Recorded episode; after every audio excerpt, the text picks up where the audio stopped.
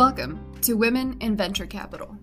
I'm Roshvina, a student at Harvard Business School with prior experience in finance and more recently venture capital in Africa.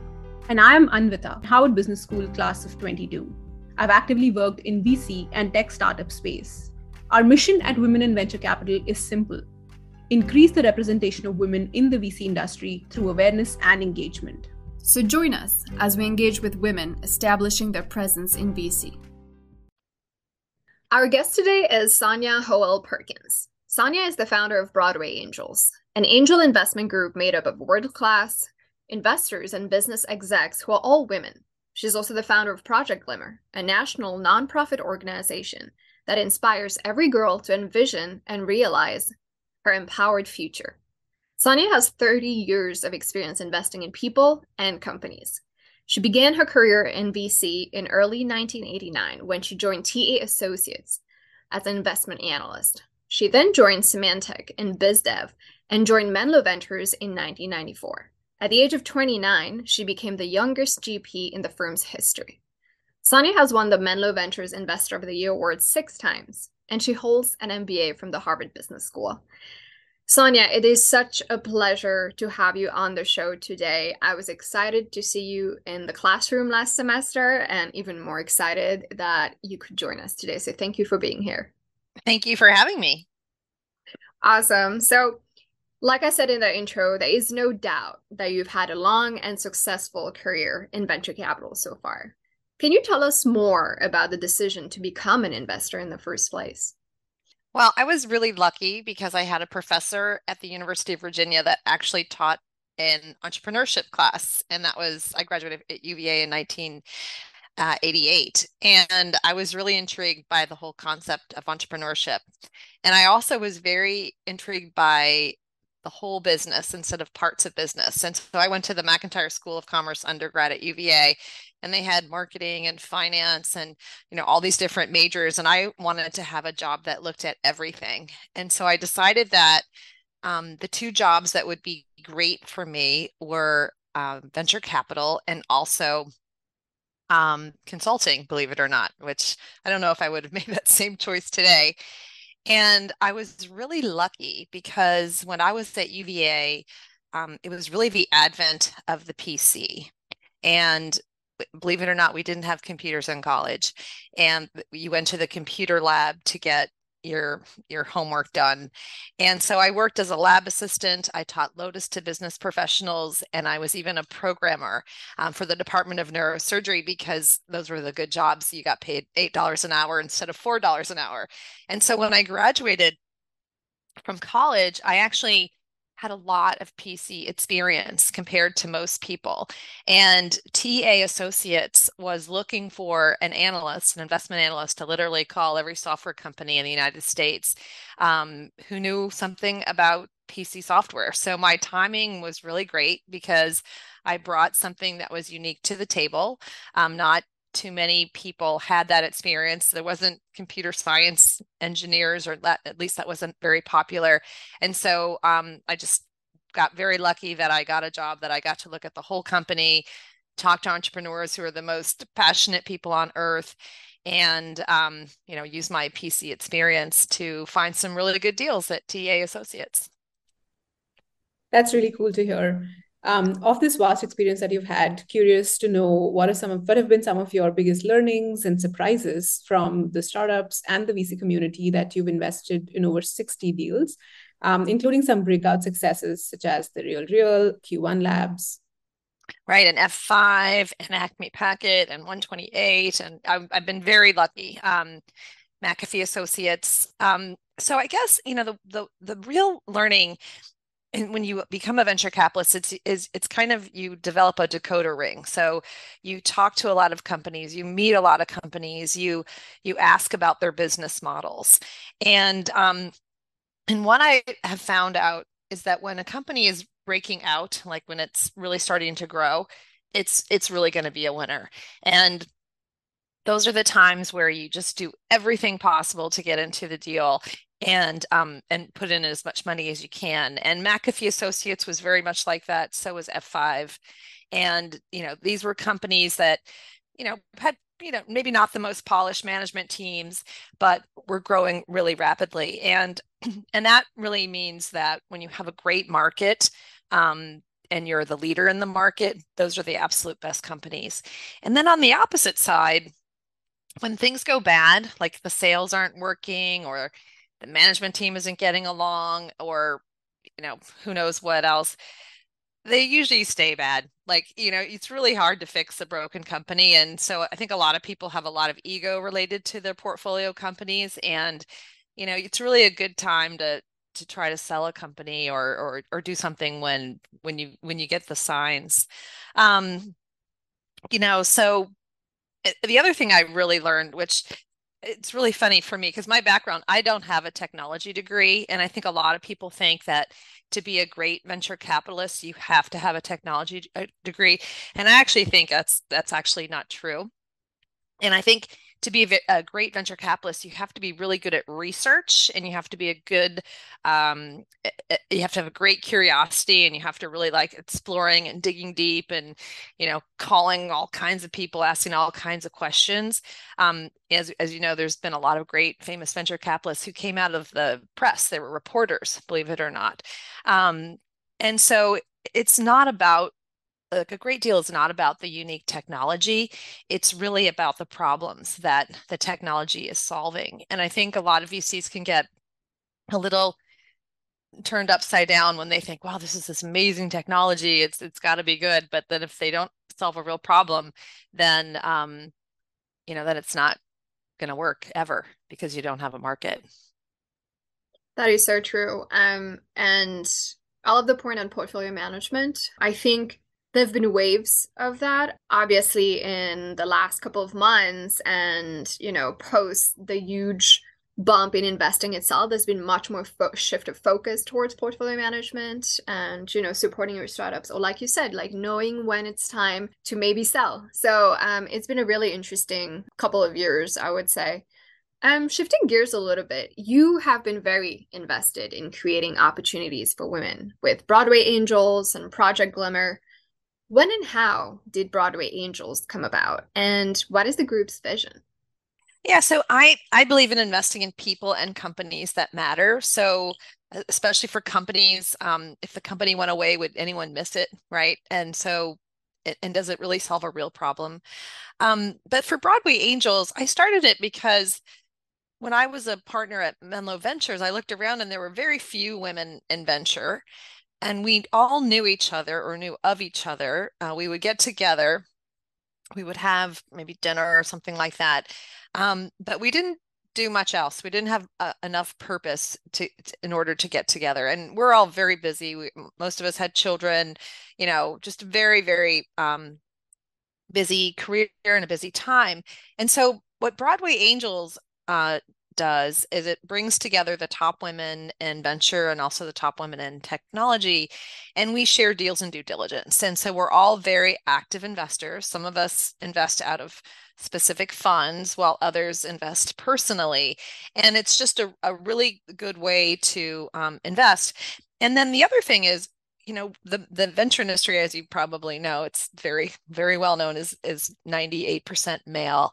And there's not that much of a woman's point of view in technology although um, technology is consumed by you know 50% women. And i think there's a i think there's a real issue in the venture industry because things that might be beneficial for society or for women or for children um, are not getting funded because they are not looking at the lens. And so i wanted to bring attention uh, to the positive aspects of women investing and women investing together um, and um, and also wanted to create a very strong network and you know we've we've heard of the old boys networks our whole careers. And you know in the olden days even at harvard business school it was an old boys networks. And now obviously harvard's a lot more diverse.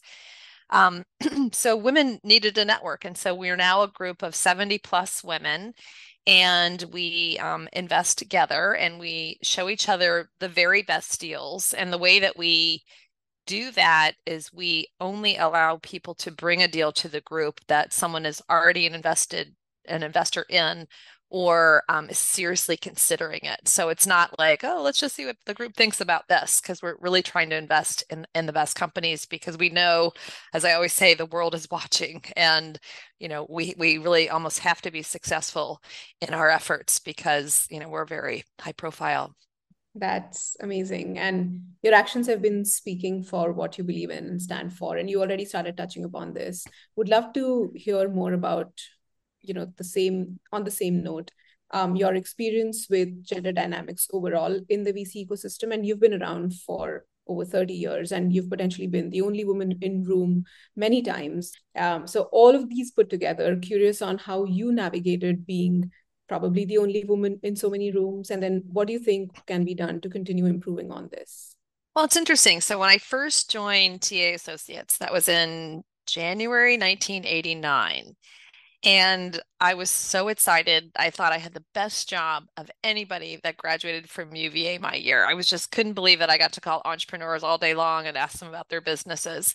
Um, and then I think in week week two or three, I realized that I was the only woman that worked in the Boston office. There was another woman who was in Pittsburgh, but she she worked from from Pittsburgh, and um, I thought, oh my gosh, they must have hired me because I was a woman.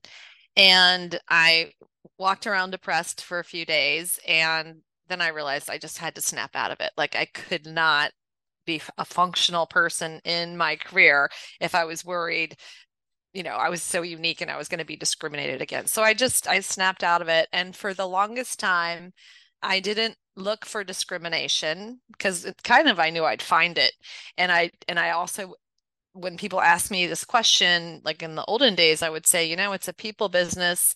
Um, it's about investing in people. It's not gender. It's about people.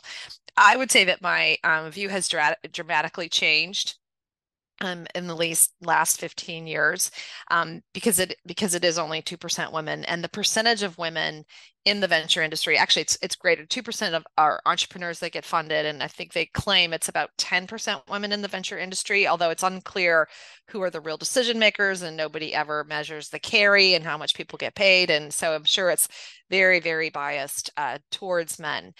Um, and so I realized that especially with the advent of the iPhone that you know the kinds of companies that were getting funded were kinds of companies that were doing things like addicting children or encouraging gambling or payday loans or things that really were not beneficial to society.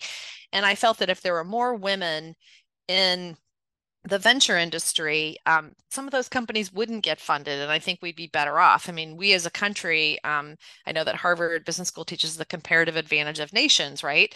You know, we are basically taking all of the school children in our country and we're teaching them to be you know game players and you know put put put stuff on social media so the girls will feel bad about themselves and and and we're not encouraging the next generation to be cybersecurity experts and you know doing all the things that we need to do to compete against Russia to compete against China. I mean, I think these are really really big global issues, and part of that is um, because we don't have enough women in venture, and so years ago i was at the she conference in oslo i was a keynote speaker and i really gave a big speech about why the venture capital industry is broken it's because this one gender lens and not enough women and so I'm hopeful that I will inspire people like you to get into the venture industry um, and encourage other firms. I think some firms are trying, like all the big funds, at least have one woman, but I think you need to have half half women, not just one. Um, for for the venture industry to be really even more profitable and more productive. Um, so it is a problem.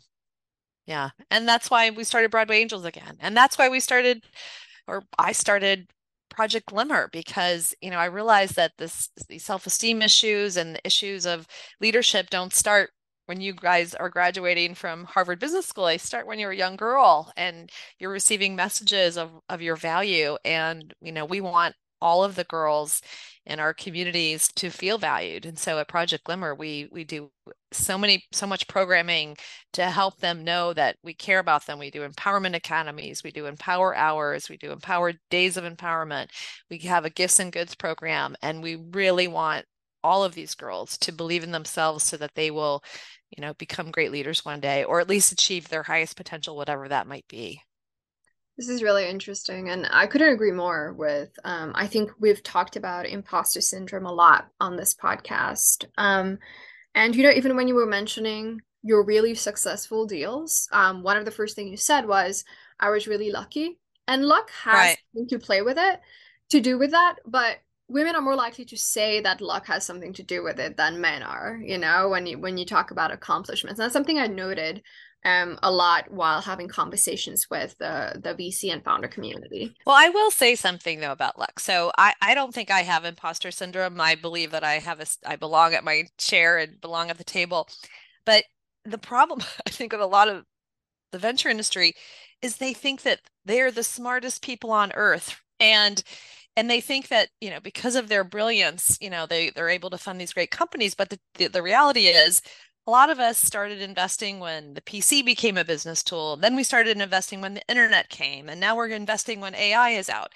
Um, it's actually working, and that this is really important timing. And you know, if you went back, you know, 100 years ago, maybe if you were Henry Ford or something, you could make a lot of money in in an industry. But we we got into this industry at a time when it was rapidly growing and highly profitable. And this was a incredibly big and new market with an incredibly great business model. I mean, you think about software, it has almost 100% gross margins, and even hardware has 90% gross margins, right? So it's unbelievable. Um, the timing right so so I, I i don't think luck is my imposter syndrome it's just i'm just grateful to have been born the year that i was born and graduated from harvard business school which uh, really did matter in my career like having a degree from harvard business school made such a difference because people immediately put you in the bucket of a smart person especially if you're a woman well boy it must have been hard to get in there especially when i was there was like 21% were women so you know, that really made a difference in my career. For sure. I mean, I think for us, when we started this podcast, I think one of the reasons we did start it and it gained any kind of traction is because we were in this community of women in their industry, but also women and men who wanted to help create this database of conversations. So um, we feel very privileged to be part of this community for sure. Um, Amazing. Sonja, this has been a great conversation. We always ask the same last question to our guests, but and you you touched on it a little bit. Um, but what advice do you have for aspiring female investors? Well, I mean, one is believe in yourself, right? You you have to believe in yourself. Um, and and and know that you belong there and know that your perspective is very valuable um, incredibly valuable, especially with only, you know, I was the only woman at my firm and I added a lot to the thinking because I just thought differently. Um, I would also say don't give up. Like as as we were talking about before the podcast, it's it doesn't the venture capital industry hiring process is not um it, it doesn't go with the traditional, you know, big firm accounting kind of process of hiring. So so you just have to be patient and don't give up. Um, and then also bring something new to the table. Like you can't just say, I want to be a venture capitalist, but you don't have a unique spin on technology. And, you know, a few years ago it was being the the person who knew about social media and then it turned out to be the person who knew about crypto and i think today it's the person who knows about ai and you know they're really become expert. And so if you can't get a job in venture like immediately work for one of these firms um, that like chat gpt you know work for them and figure out like you how, how do you how do you do that? Because um, i think that will be really really valued. And then you know i would just also just remember um, it's all about people, right? It's about the relationships that you create. It's about the relationships you create with each other in your class. It's about the relationships you create um, with the people you work with and the people you fund. And um, just just remember, like sometimes when things go really wrong, I always tell people in business, I'm like, it's just business. It's not, it's not your family, it's not your health, it's just business, and try to kind of keep it in perspective. And I think that everyone who's graduating from Harvard Business School has a great advantage. And so, you know, you're going to be okay. I promise.